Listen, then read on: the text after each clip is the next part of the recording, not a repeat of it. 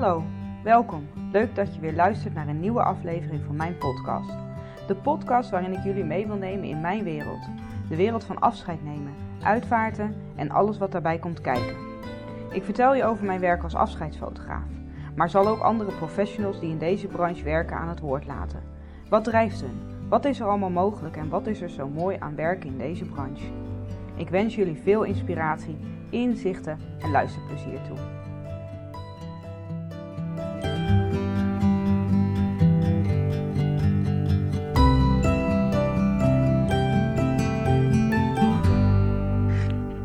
Hey, goedemiddag, avond of ochtend, wanneer je dit ook luistert.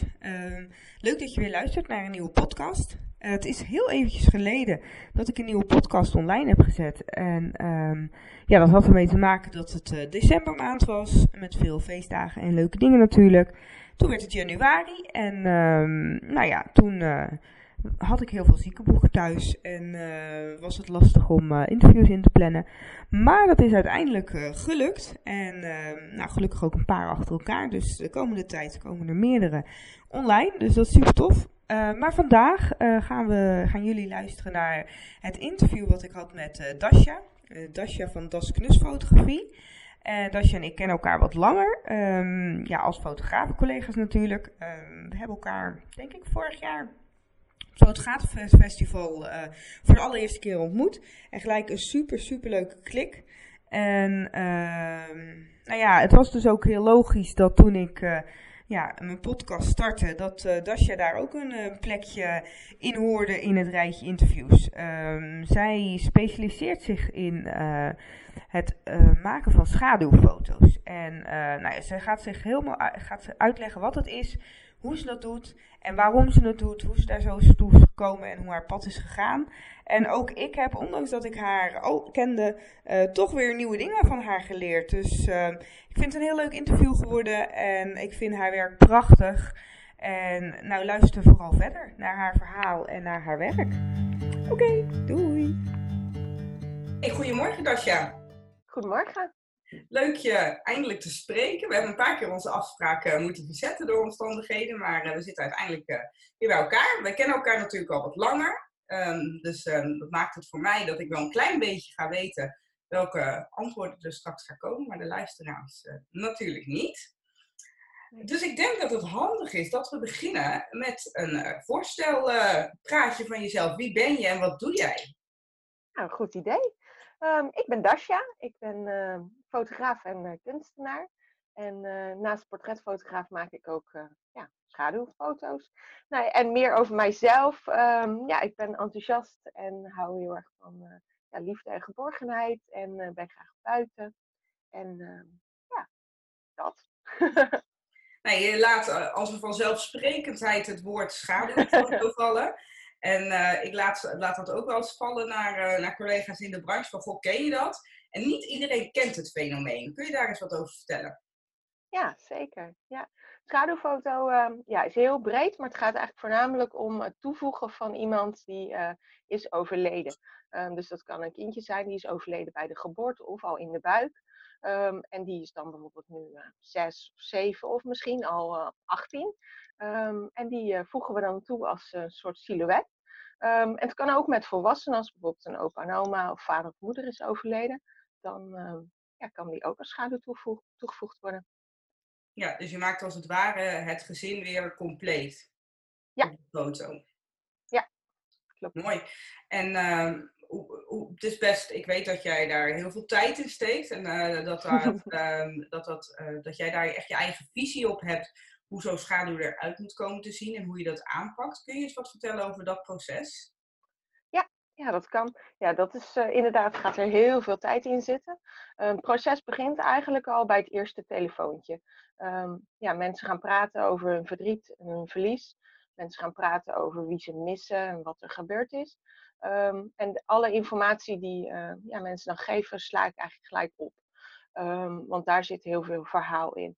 En gaandeweg ga ik steeds wat meer vragen stellen over wie hun zijn, wie hun denken dat hun kindje of hun volwassen zoon misschien al geweest zou zijn.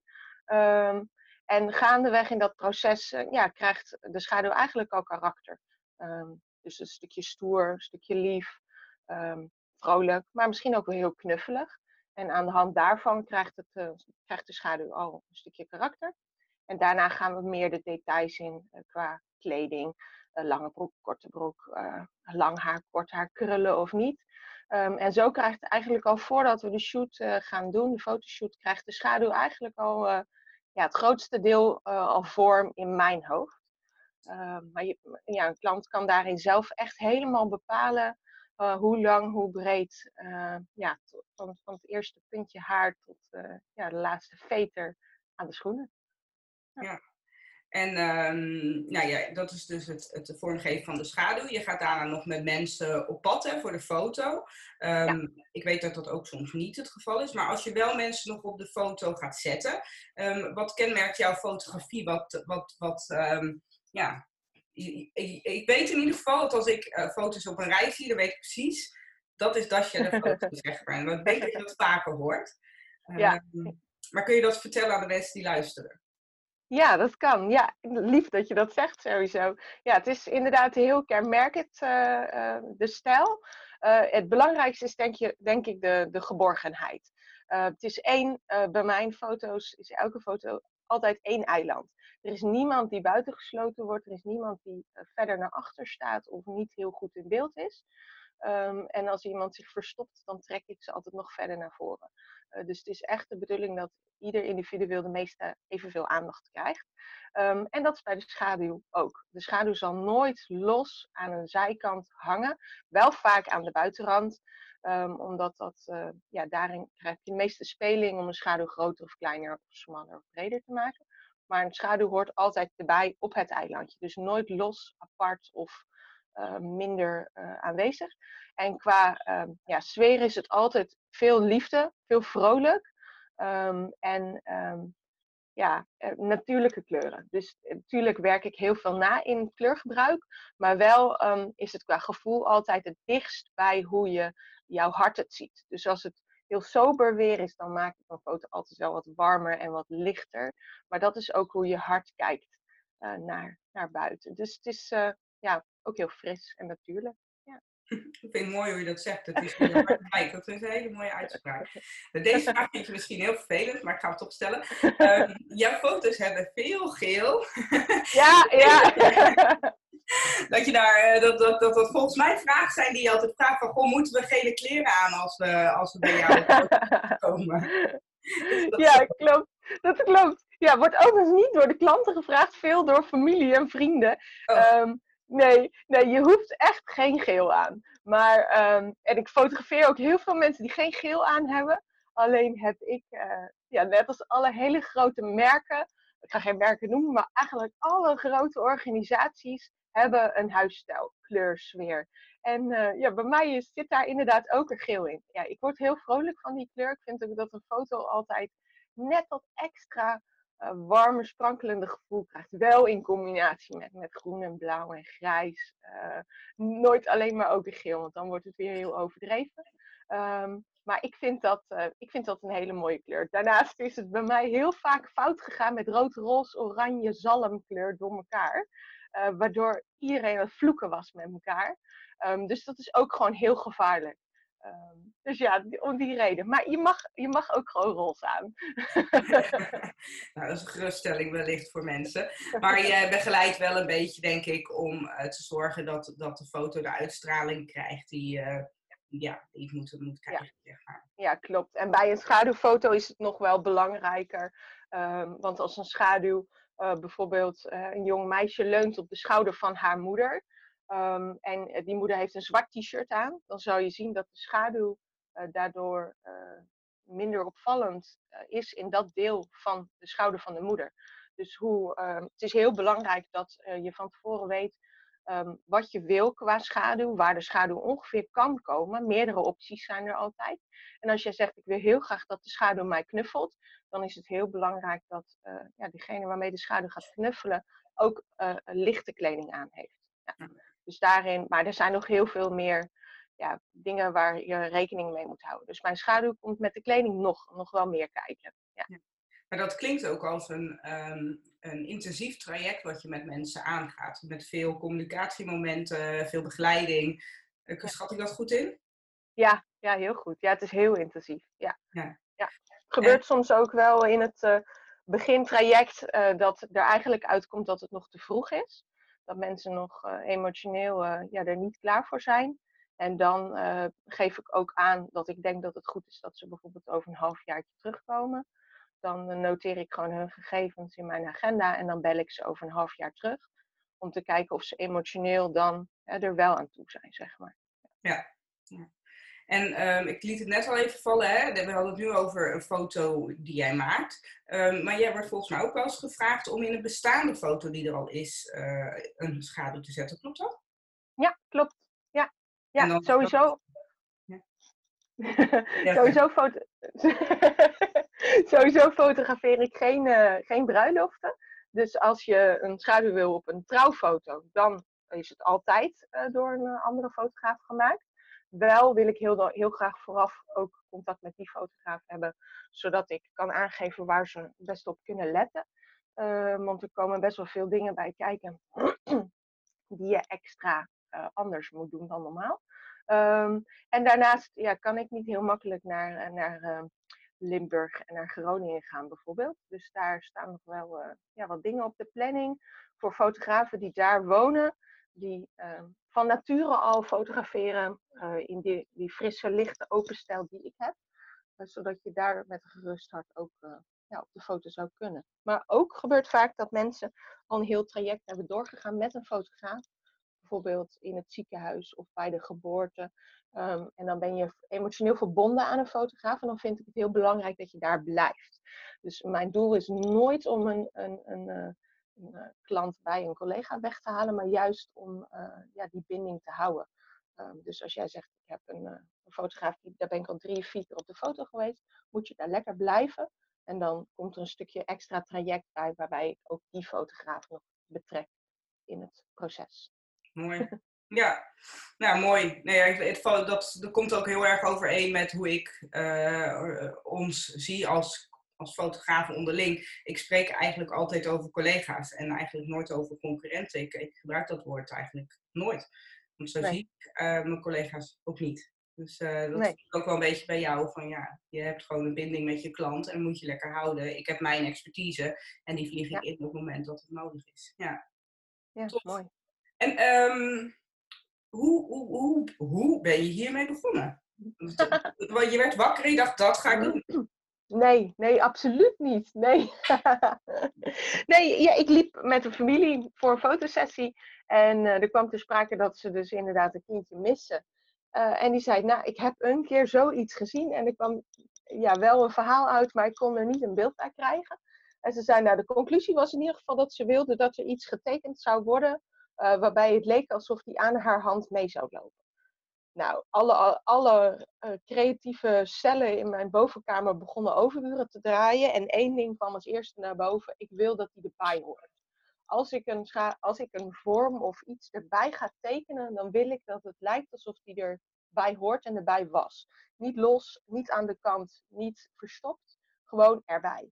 Het beeld van een zoontje aan de moedershand kwam als eerste naar boven. Dus daar ben ik een foto voor gaan maken. En toen ben ik gaan zoeken op internet. Ik kon wel wat vinden, maar alles wat ik vond, daarin zat niet die geborgenheid.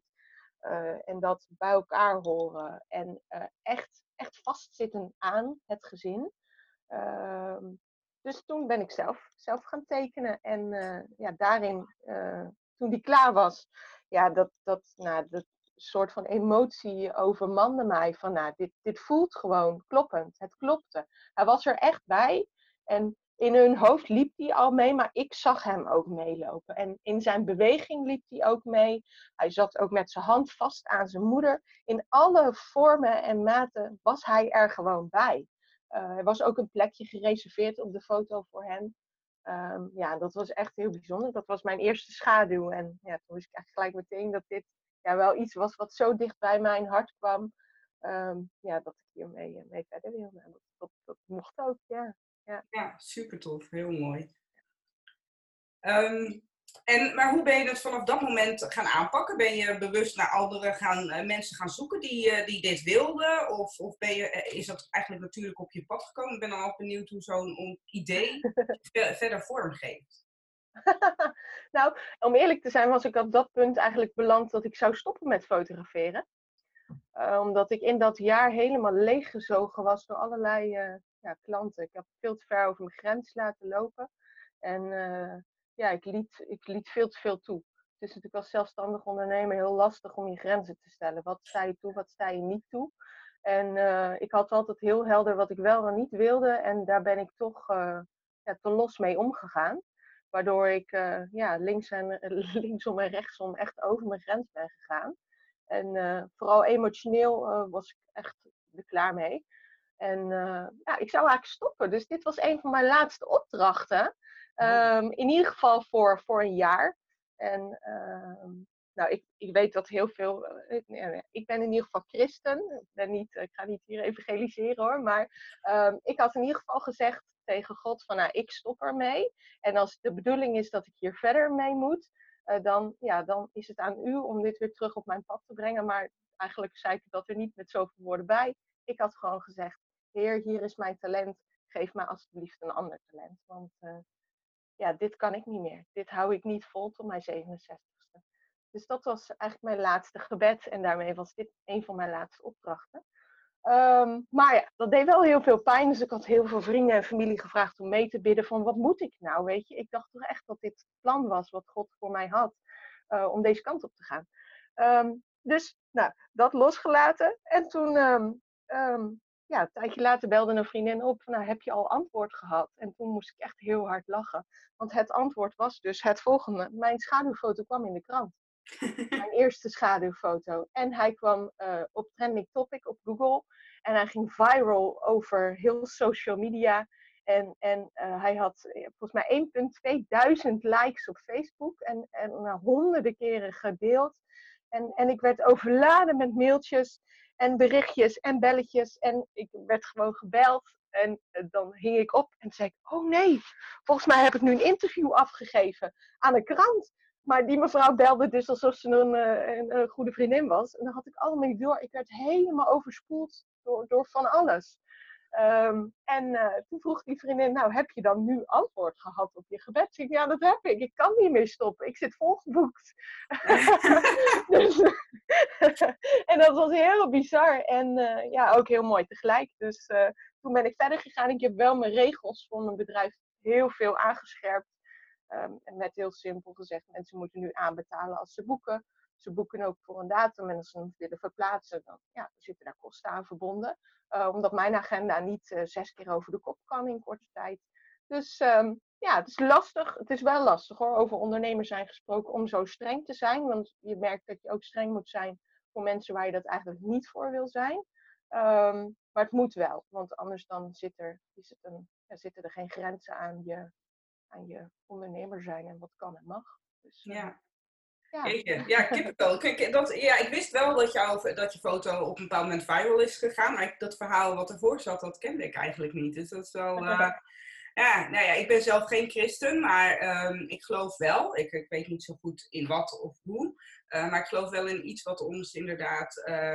dat je op aarde bent met een reden en een missie. En die voel ik zelf ook heel sterk. En inderdaad, ik hoor je ook letterlijk het woord zeggen. Nou, ik heb de vraag geplaatst en het gebed gedaan. En daarna heb ik het losgelaten. En...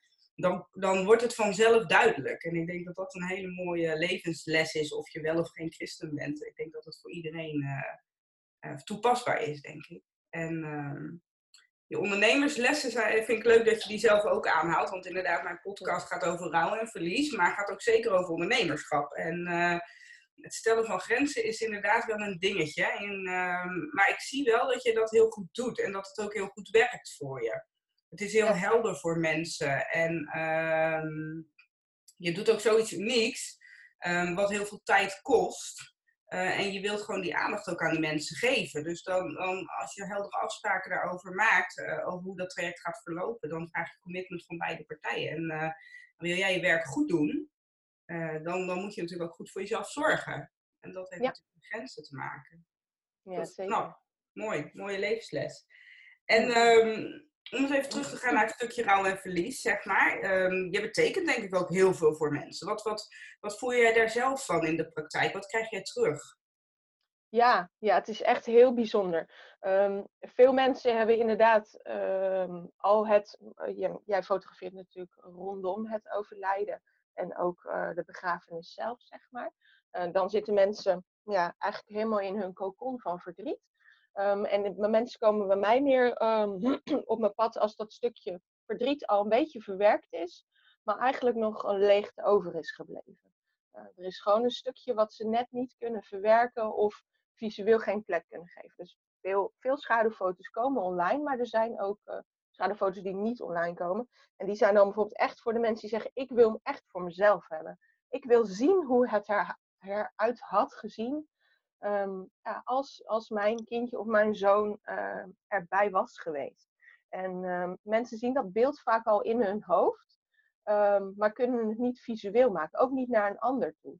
En soms kiezen mensen er ook voor om het juist voor een ander te doen. Van, hey, kijk, dit is hoe ik mijn gezin zie. Wil je ook kijken hoe het eruit had gezien? Ik ben er zelf wel voorzichtig in. Dat je niet zomaar iemand het laat zien, wel erop voor kan bereiden. En dat geeft echt dat mensen een stukje kunnen verwerken van dat gat wat er zit. Kijk, het kindje komt niet terug. Maar wel het stukje, je kan het wel meer een plek geven. En er zijn natuurlijk best wel heel veel hele mooie dingen die je kan doen om je verdriet een plek te geven. Maar dit maakt het echt visueel. En daarin merk je gewoon dat mensen heel veel hun verdriet kunnen werken. Tijdens het proces ook. Omdat ze soms niet weten hoe hun kindje eruit had gezien. En samen ga ik dan met ze sparren. En dan komen er al heel veel dingen naar boven. En dan zeggen ze aan het einde van het gesprek, ja, maar eigenlijk weet ik het niet. Ik zeg, maar je hebt het me net verteld. En dan hebben ze dat niet door dat ze helemaal vertellen hoe hun kindje zou geweest zijn. En dat is vaak in het leven, dat je dingen gewoon niet door hebt, terwijl je het eigenlijk wel weet. Ja. En door goed te luisteren kan ik, misschien hoor ik het dan en een ander niet, maar ik hoor in ieder geval wat ze vertellen en wie ze zijn door hun karakter ook. En juist dan kan je letterlijk vorm geven aan dat verdriet. En daarin heel veel ervaren dat gewoon als troost, een stukje verwerking voor hunzelf of voor de familie. Ja. Ja. Dus niet alleen het eindresultaat, niet dat beeld wat je uiteindelijk maakt is datgene wat helpt, maar eigenlijk het hele proces. Het praten erover, het met de partner erover hebben van goh, hoe zou ons kindje eruit hebben gezien. Een stuk, fantaseren is misschien niet het goede woord, maar dat erover praten en nadenken van hoe zou het geweest zijn als. Dat is ook een stukje van het proces.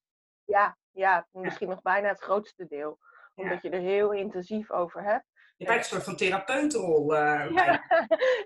Soms wel, ja. Soms wel. Soms geef ik het ook aan van, nou, weet je, ik heb niet gestudeerd ervoor en ik ben geen therapeut. Maar soms gaat het ver. Echt ver. Waarin je mensen echt kan begeleiden in hun verdriet. En gewoon wel ook tips kan geven over hoe ze ermee om kunnen gaan. En heel bijzonder. Soms gaat het heel ver, maar je merkt wel dat je daar mensen wel mee kan helpen. Ja. En dat neem ik allemaal wel mee in de radio. Ja, supermooi. Ja. En ik weet dat je inderdaad, je gaf het net zelf al aan, al bezig bent met kijken of je fotograaf in de landen samenwerking mee kan gaan zoeken om ook in de gebieden waar je zelf wat lastiger kan komen, toch aan de vraag kan voldoen. Daar gaat eigenlijk deze vraag over. Wat zijn je toekomstdromen voor je bedrijf? Ja, nou, mijn allergrootste droom is eigenlijk nog een andere. Dat is dat ik met een buitenlandse fotograaf kan samenwerken. Er zijn in Amerika wel meer die het doen. Maar allemaal vind ik wil niet mijn eigen werk opheen, ook in het buitenland zie ik niet net dat ene wat mijn werk maakt. Net nog dat stukje geborgenheid, nog meer onderdeel van en ergonomisch kloppend. De lengte van de armen, de lengte van benen, kleding. Ik zie altijd iets wat niet klopt. Hoe mooi het ook is. Er zit gewoon onderscheid in. Dus ik zou heel graag willen samenwerken met collega's in het buitenland. Omdat ik dan een schaduwfoto heb met een gezin bij de Eiffeltoren. Of de Grand Canyon. Of in Tokio zo'n drukke straat vol met lampjes en lampionnen. Of op een gondel in Venetië. Ja, dat zou ik geweldig vinden. Maar dat is zeg maar stap 2. Want dan moet ik mijn bedrijf Engels gaan maken. Dus dat is ooit wel de planning. Maar wie heeft inspiratie om een Engelse naam voor schaduwfoto te bedenken, die is welkom. Maar dat is eigenlijk plan 2, want dat zou ik heel mooi vinden. Omdat ik juist merk dat ook vanuit het buitenland de vraag ernaar is. En ja, daar kan ik nu nog niet in voorzien. Dus ik ga nu vooral richten op de uithoeken van Nederland. Ik zit zelf natuurlijk heel centraal. Maar er zijn er al een aantal waarmee ik in overleg ben. Voor bijvoorbeeld Groningen en Friesland en Limburg. En de oostelijke deel van Nederland, zeg maar. En daarmee ga ik samenwerken. Die gaan dan mensen op de foto zetten binnen het sfeerbeeld wat ik nodig heb voor de schaduwfoto.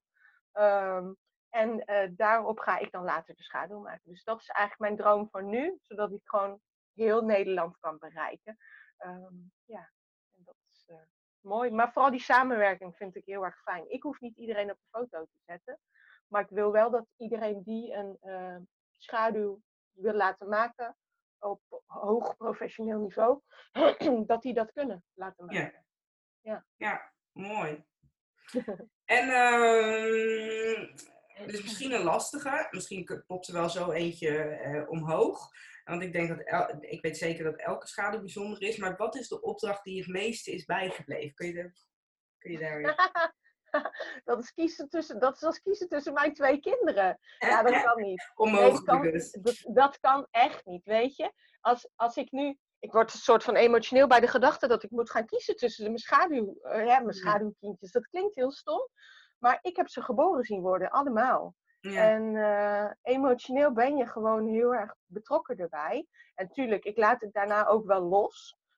Want dat moet ook, want je kan er niet vast aan blijven zitten. Ik doe maximaal 1 schaduwfotosessie per dag. Omdat je anders emotioneel... ik moet het ook op een rijtje houden. Nee, maar kiezen tussen... Nee, dat kan niet. Kijk, tuurlijk, de eerste is natuurlijk heel bijzonder geweest. Vooral wat er allemaal gebeurde. En met die ouders ben ik ook nauw betrokken geweest bij het proces wat er online allemaal gebeurde. Maar daarna is dat... Ja, datzelfde is eigenlijk ook elke keer gebeurd, weet je. Je ziet zo'n schaduw gewoon geboren worden met de krullen van zijn moeder en de handen van zijn vader en de schoudervorm van zijn broer. Ja, je ziet gewoon karakter ontstaan. Dus nee, ik ga niet kiezen. Nee, nou, dan ga ik je ook zeker niet kiezen. Dan houden we het daar lekker bij. Ik kom een beetje richting het einde van de vragen die ik heb voorbereid.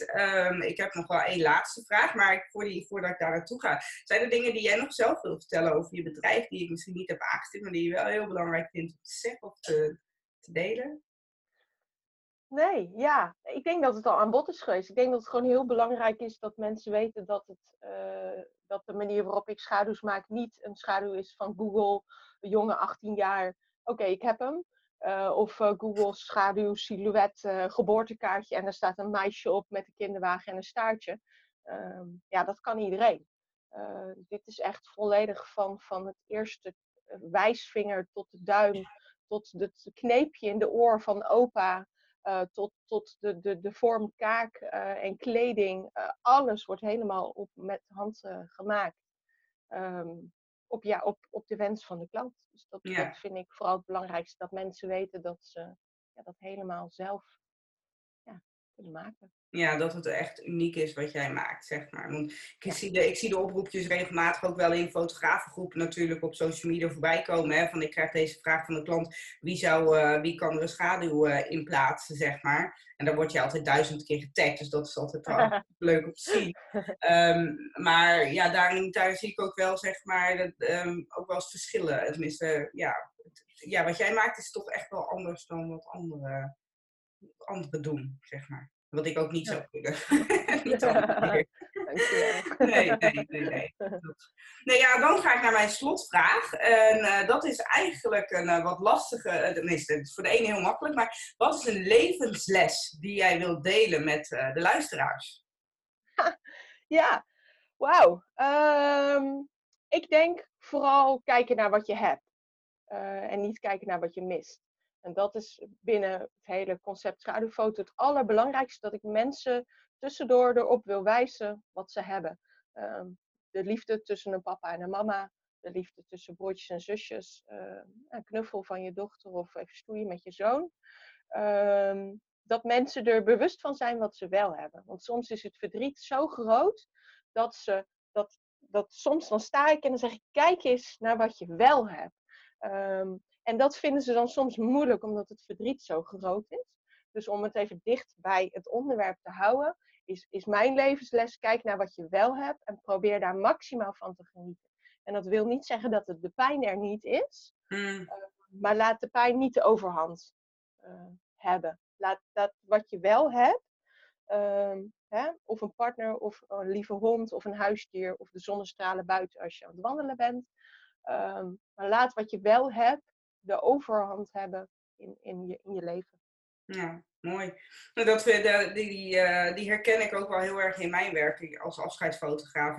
Ik leg ook voor mensen vast op een verdrietige dag dat wat er wel aan liefde is, zodat ze daar troost uit kunnen halen. Dus bij een uitvaart van een kindje waar ook bijvoorbeeld oudere kinderen betrokken zijn en er geknuffeld en gestoeid wordt met papa, met daarnaast het kistje van het andere kindje, dat laat zo dat zien wat jij nu zegt, weet je, het verdriet om het ene kindje, maar de liefde en de lol dat er nog is met de andere kindjes. En dat kunnen ze op dat moment niet voelen of zien, maar doordat ik het vastleg voor ze, kunnen ze dat wel op een later moment realiseren van, hé, dat is er ook. Dat ene mag er zijn, het verdriet mag er zijn. Maar daarnaast ook belangrijk om te zien wat er inderdaad wel is. En daar troost uit halen. En dat is mooi. Ja, mooi. Ja, bijzonder. Ja. Nou, dat is denk ik een hele mooie afsluiter denk ik, voor ons gesprek. Ik vond het heel erg leuk om je nog beter te leren kennen. Ik ken die al een beetje, maar ik heb toch weer nieuwe dingen geleerd van je vandaag. Dus dankjewel voor dit gesprek. Ja, graag gedaan.